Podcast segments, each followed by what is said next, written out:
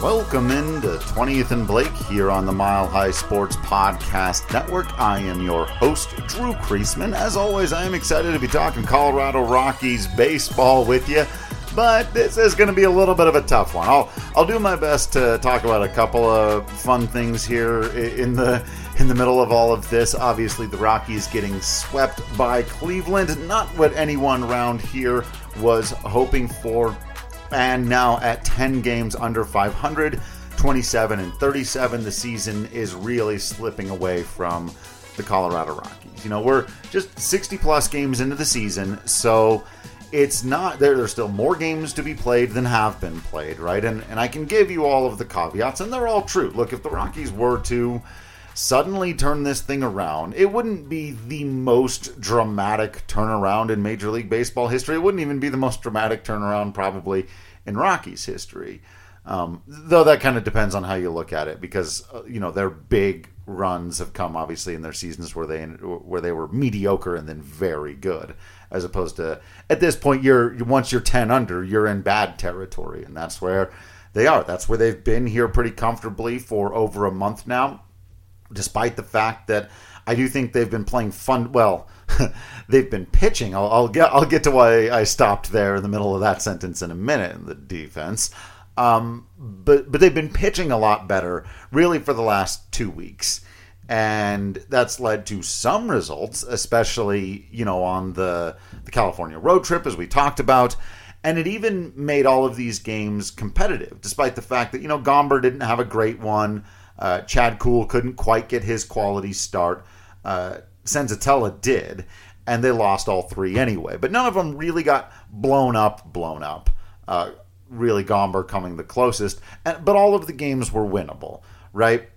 They just didn't win any of them. And now, you know, the offense really has gotten cold. Uh, I, have been talking for a while because the, the numbers were really holding up, but really over the last two weeks, it's been bad. Uh, even their best hitters, guys like CJ Cron, have gone cold, uh, at least, especially, I should say, uh, in terms of the power. They're not hitting home runs, which uh, Bud Black has talked about in a lot of these media scrums, and it's the thing that the team was built on. And it, it just, we haven't seen it, right? We, there's, uh, like I mentioned, the CJ Cron power outage has been a little bit strange, but you couldn't have expected him to necessarily keep up his monster pace forever.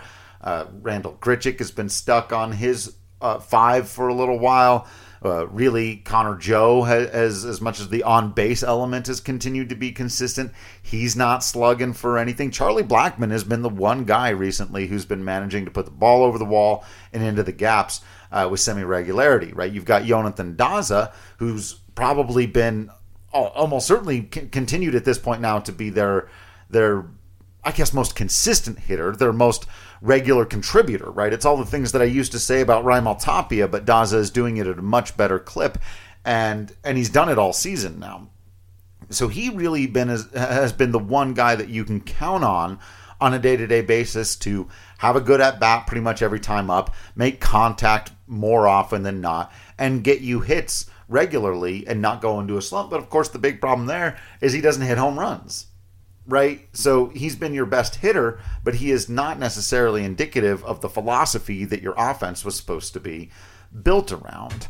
And, uh, you know, with the rest of these guys, just kind of Diaz hasn't been able to hit at all. And he certainly hasn't been able to hit for power, which has left Brian Serven really there to pick up the slack. And I'm actually writing about that right now for milehighsports.com. So I don't want to dive too much into it there. But that was one spot where the Rockies were really expecting to be able to have some potent power numbers is out of the catcher position, and they, just have not gotten that. Despite the fact that I think it's fair to say that Brian Serven has been a pretty fun surprise and has you know contributed a lot more than I would have expected of a guy just kind of thrown into this fire. Still, you're not getting those big power numbers. As uh, you know, much as Brendan Rodgers has completely turned it around and looked like a totally different hitter.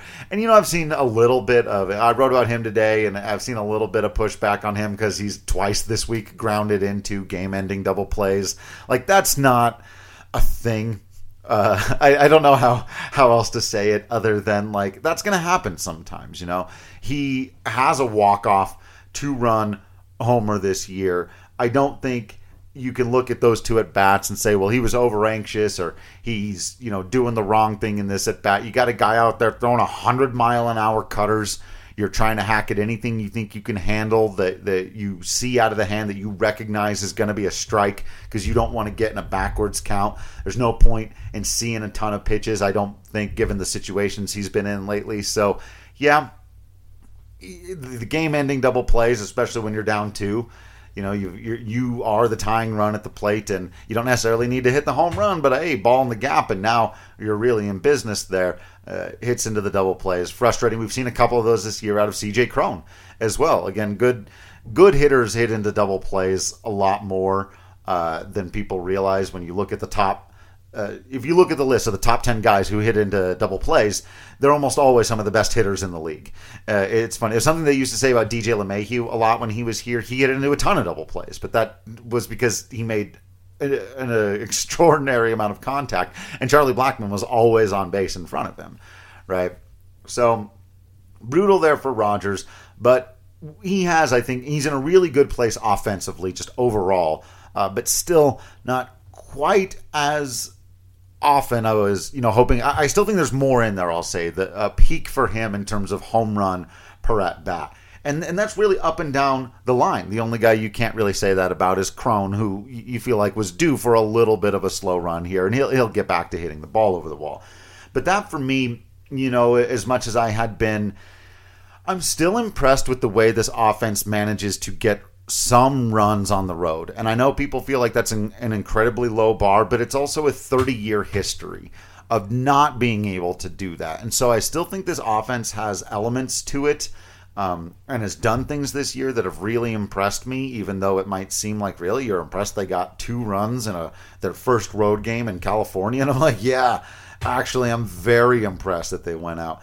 Uh, and they actually got five runs. Remember when they were on their first road game in California this time out, and so those kinds of things are encouraging. But right now, there's really just no element of this team that is playing well for long enough that I have any reason to believe that they can turn it around. Now, as I wrote today, you could have said the same thing about Brendan Rodgers at the end of April, right? I see no evidence and no reason to believe that he's about to turn around. And then he did because baseball is weird like that. And, you know, I can say the things. We all know the things. Get quality starts, stop making defensive errors. The bats have to wake up, and the bullpen has to stop imploding. But those are four big things, folks. Those are that's why I just don't think, uh, you know, and I never thought this was a postseason team. I think they're going to struggle now to meet my, you know, prediction of being barely over 500 at this point. But I, I do think that's all there. Again, we know that teams go through these stretches. This has been a particularly long one for the Rockies. I, I do think there's plenty of opportunity to stabilize a bit, but uh, it's going to be rough, and we're going to have to start having conversations pretty close uh, pretty soon about how they you know start playing out the end of the season and, and what they do with individual players on their roster and looking more into those questions about who's going to be a big piece for the future who's maybe somebody who's not going to be around for the future. I'll talk a little bit about the roster move that that we saw this week in just a second. But you know diving into each and every one of these individual games you keep coming away with basically the same story that you know even when the starting pitching does manage to do its job, which has been far too infrequent this season, it's undone by bad defense or offense that goes cold at just the wrong time. And then, even when those things are holding up, sometimes you're having the bullpen implosion. And that's just a recipe for disaster. And, uh, you know, the, the losing at home is also an absolute recipe for disaster. I think that's the one, you know, sort of meta question that is to say outside of the day to day, you know, this guy's not playing well, that guy's not playing well, all the all the things I was just giving you, right? The in between the lines analysis, just stepping back and looking at it and saying uh, was it 7 in a row at home? Like you and and they haven't won a, a series at home and how long? Like you can't You cannot win as the Colorado Rockies team if you're not dominant at home. And not only are the Rockies not dominant at home right now, they're struggling to find wins at all. And sometimes against teams that are very, very beatable, like Kansas City and now Cleveland. You know, and Cleveland's got a decent ball club. They're a, they're a solid right above 500 team, but these were all winnable games. And the Rockies didn't win them because of the same things that have been. And once you're this deep into June, you know, you can't small sample size it away. You can't just look at the defense, as inexplicable as it is. And as much as I can just say it has to be better and it should be better, like it's just there. It's there all the time now. And I don't know what is to be done about it, but you cannot win baseball games that way. Not this team. Absolutely not. And so, yeah. Uh, you, you all knew most of that, but uh, sorry for the frustrating news and analysis. That's all there really is to say about that. You know, they move forward here with a three gamer against San Diego, and, and then it's off on the road to Miami and Minnesota before the Dodgers come to town to finish out the month. And if you haven't, you know, to some degree recovered, if you haven't pulled yourself back into it a little bit going into the month of the trade deadline, you do need to very seriously start looking at these types of things. Now, I'll talk about this now because I'm somebody that oftentimes shies away from these conversations. First of all, I think people just have them way too often, and we do far too much like theorizing uh, rather than just analyzing of what has happened. And, and, I think there's plenty more to dive into there. Uh, and the trade and free agency talk can sometimes be just overwhelming at times. But the Rockies are in a position right now that is unique to where they've been in the past. And I understand but disagree with a lot of the criticisms about the Rockies not trading certain players when they should have, in giant air quotes, right? Last year, you can look at Jon Gray and Trevor Story. And I'm not going to relitigate those two individual cases right now. What I'm going to say to you is that the people that the Rockies should seriously be considering moving at the deadline this year are not Jon Gray and Trevor Story, which is to say, they don't have that kind of just cachet in the community, with the fans, with the team, in the clubhouse. There are so many things that when those kinds of guys who've been the lifeblood of your franchise are moved, it, it can have a lot of ripple effects that a lot of times fans and analysts don't want to talk about or don't want to think about because it's the very human, like inside the clubhouse elements of the game, right? And so, again, we could relitigate those old things all day, but in the now, what's worth recognizing is that there are several kind of veteran players on this team who are playing pretty well who are on one year deals, who are not a part of the grand story or history. Uh, they don't exist on all time Colorado Rockies list, where, believe it or not, Jon Gray is a top, probably a top five Colorado Rockies pitcher of all time. Trevor Story is one of the most talented and, and important Rockies of all time. You know, Jose Iglesias, Randal Grichuk, Alex Colome, not not they're not right? There and, and, as much as i've enjoyed watching those guys play and as much as i think there's a potential for them to be of value to the organization if they were to stay on in the future i also think it, it, this is one of those cases where it actually does make a lot more sense to move on from these types of players. The rockies also have more of a history of this type of thing. We saw it with mychal givens before uh, and so on. So those are the types of sells they're more likely to do as opposed to a big name. I think the one you know that I've seen floating around and and and bandied about a little bit that would be kind of interesting is CJ Cron. And you understand the argument there, right? Which is that Cron is one, he's having a great year with the bat, right? And he had a great year last year with the bat. He's still relatively young. Was he 32? He's not. He's not. You know, into his mid 30s yet, and so he's he's still got some of that. He's he's got a contract through next year, which gives you added value. So you could probably get some some pretty decent players from some pretty decent prospects for CJ Cronin. Honestly, if somebody called me, if I'm the GM and somebody calls up and offers some pretty decent pitching, uh, you know, given that the Rockies have a lot of corner guys in their system uh, including Ryan McMahon, Elehuris Montero, Michael Toglia, Ryan Vilade, Colton Welker, who may have a little bit of a of an injury bug now. So, but but again, that's like five guys I just named, right?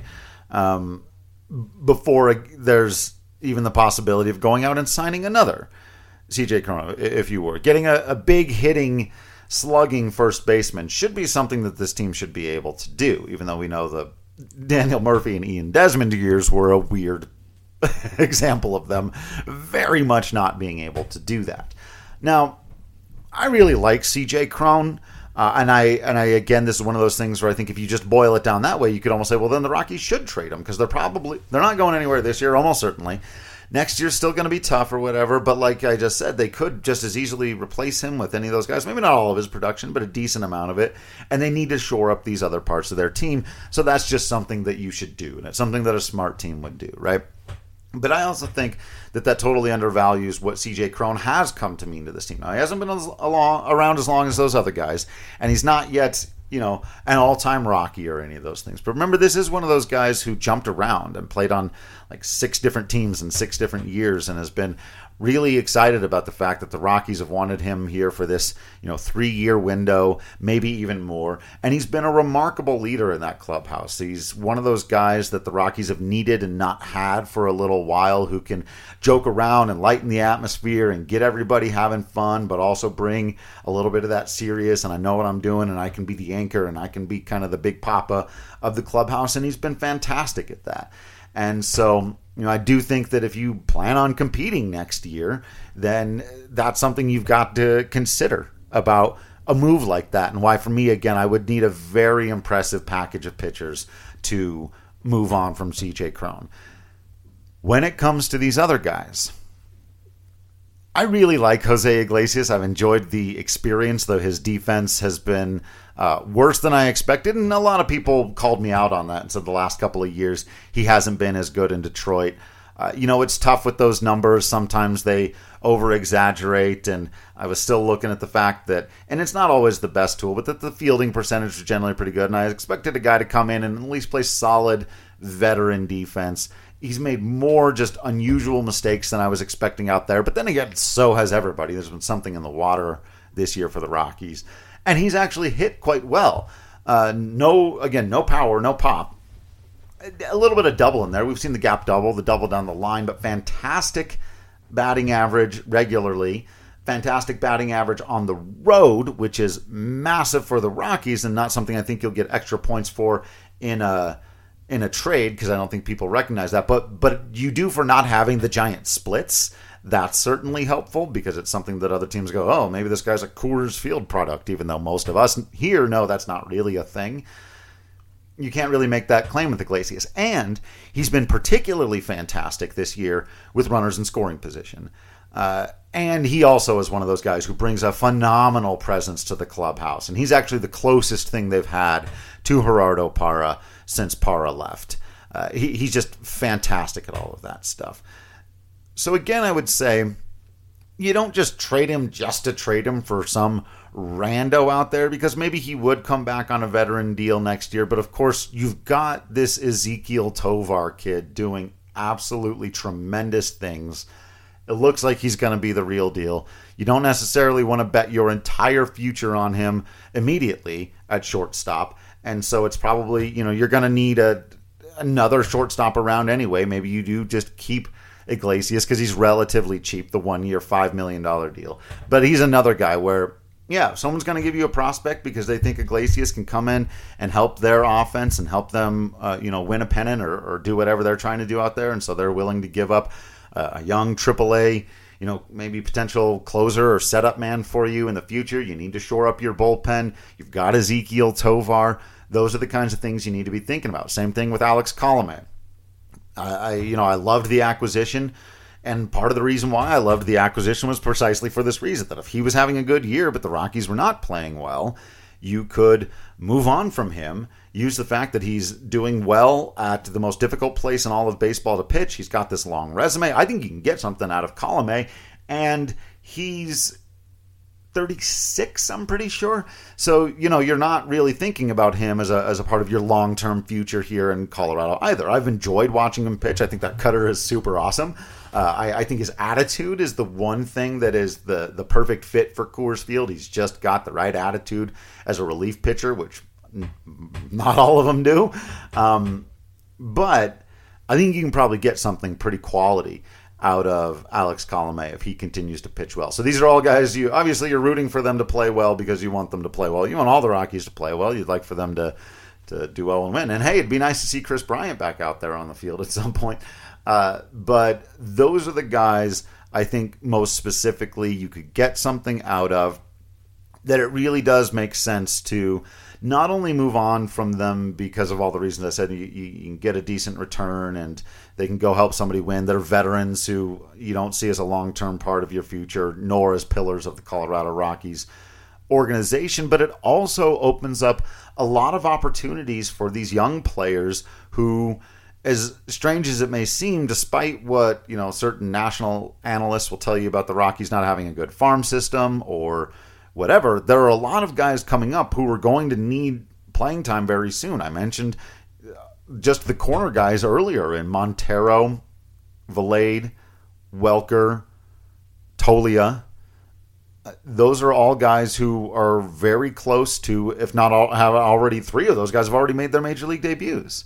You know, Montero is probably the one guy I would say I want to see the most of in a season that continues to slip away from the Rockies, that's when you start playing those young guys more and more. But you can't just bench CJ Cron, right? And you're not going to take Ryan McMahon away from his spot when you just signed him to a long term deal. And he's still actually trying to work through some stuff and make sure that he can reclaim his spot as a, a solid foundation of the organization moving forward. And so, you know, the DH is right there, but you benching Connor Joe. So again, you don't you're not really in a position where you can bench any of these veteran guys who are contributing to your club and need to play while they're on the roster. And that's why I think maybe yeah, as this thing starts to slip away, as much as I'm the guy that's typically like, ah, you don't need to start trading the house just because that's what people do when they're out of it. The Rockies do have this sort of unique set of players who. Oh, and I, I didn't even mention Randal Grichuk. I just looked back before doing the final thing here. Uh, and and that's another one. He actually goes through next year, so you've got a little extra. It'd be nice to see him get real hot right before uh, the deadline, right? But the Rockies do have a number of outfielders that they need to give a look and give playing time, including this one last thing that I wanted to talk about the the roster move for the week that you all saw. Uh, Sam Hilliard does get sent back down to AAA. He'd really been struggling. I think the lack of playing time was just finally starting to get to him, and and that's it can really become a snowball effect, right? You you're not getting playing time and then you're not hitting well and because you're not hitting well it's hard for the manager to call your name and put you into spots and you know he got pinch hit for in a big you know critical moment the other night when it was left on right, and and Buddy went right on right and stuck in Connor Joe for him, and I think that was a pretty telltale sign of where uh, the coaching feels that Sam is at right now. Uh, but I don't think that the organization or any of these coaches have given up on on Hilly. I, I think you know they're very hopeful that he can go down and get some regular playing time in AAA, get the bat right, get himself hot, and then maybe we will see him again at some point uh, in the future this season because there, there's still a lot of talent there. There's a just off the charts raw skills and and potential, but uh, we haven't seen it show up with any kind of consistency yet at the big league level, and so that move made a ton of sense. The team calls up Sean Bouchard, which was an interesting one. Again, they had actually quite a few AAA guys who were raking that they could have uh, called upon, including Winton Bernard. Uh, I, I, mentioned all the other guys earlier. The, I'm not going to say all of their names again. You know the corner guys I've been talking about, and then Vilade plays a little outfield as well. But they do go with uh, who I've been watching throughout most of his career. He's a 6'3", 215, bats right, throws right, first baseman slash outfielder. I don't know much uh, about his defensive profile, but he has always been sort of this gap to gap doubles hitter, really quality numbers uh, in, in, terms of his offense. He's always been above average uh, with WRC plus numbers starting out in low A in 2017, going 146, 115, 132, 123 in double A last year, and this year so far in triple A at age 26, so a little bit old for the level, but still very impressive 169 WRC plus in 37 games played, 165 plate appearances. He's hitting 338 on basing 430 and slugging 683. It's 11 home runs, 34 ribbies, 9 stolen bases. He can move a little bit. And uh, really, it's been the doubles, the, the doubles throughout his career. In 2018, he hit 34 doubles. In 2019, 28 doubles. And in 2021, 30 doubles. Uh, and again, that's that's not uh, they don't play 162 games down there, right? So it's uh, 91 games he hit 28 doubles, and then 91 games the next year. Well, not actually the next year after missing all of 2020 because of a pandemic. So two years later, in his Double A season at 2021, he hit 30 doubles in 91 games. Uh, so this is a consistent line drive hitter uh, who's never been below average in any of his seasons. Never huge home run totals 14, 13, 14. Like I said, the 11 this year is a very nice pace. That, you know, he's on pace to shatter his high of, of 14 home runs in a season. But, you know, maybe he's, he's coming into his own uh, and, and all of that. You, you got to find out. He's never been one of these top prospect guys, right? Not even really a top 20 guy. That's why I said it was, you know, it was an interesting piece of news to read because there were a number of guys they could have called on for this spot, but it looks like the organization, he's, you know what he is, actually. This is, now that I think about it, is reminding me a lot of Ryan Feltner, somebody who I've always seen in the organization, and I always, you know, I look over at the numbers when I'm checking on the big name prospects, right? That's the distinction I'm drawing here is when I'm checking in on the big name guys, and you look over and you say, oh, there goes Sean Bouchard continuing to do his thing.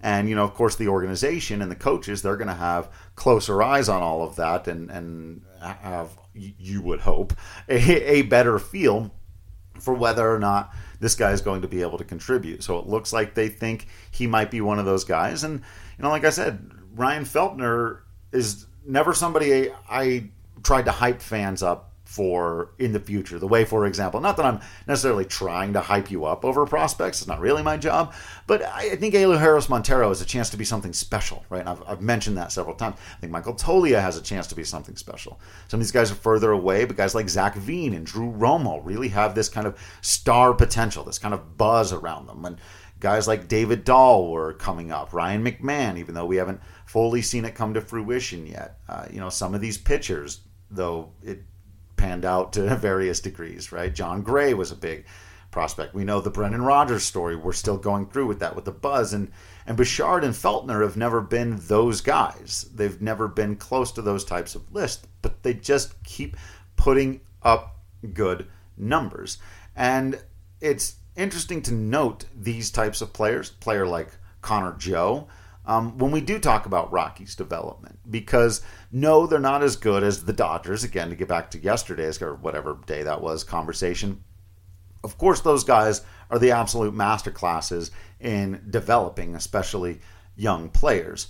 But you got to take a look in at some of these other guys sometimes and recognize that it's a huge development success story sometimes not to make a guy into a superstar, but to take a guy who really none of the scouts or analysts ever thought was going to be much of a thing. And Ryan Feltner all of a sudden is throwing very impressive games at the major league level. So let's see what happens here with Sean Bouchard. Uh, let's give him his chance. And uh, yeah, I, I, think it's going to be fun and interesting to see how the Rockies start doing more stuff like this because obviously just staying the exact course isn't doing anything. They haven't been playing well for a while. It's hard to argue that they can't be messing with the roster at all. So you know, I, we'll keep looking forward to things like this. See who's going to get some more opportunities. See if they do start. Maybe even before you get to the deadline, make a few few deals and and start getting some of these young guys playing time because I I do think there's still. Uh, a foundation to build upon here, but you have to build upon it. You have to start doing that, and and I think just looking at what's happening right now and saying, okay, well, we're just going to stick with this.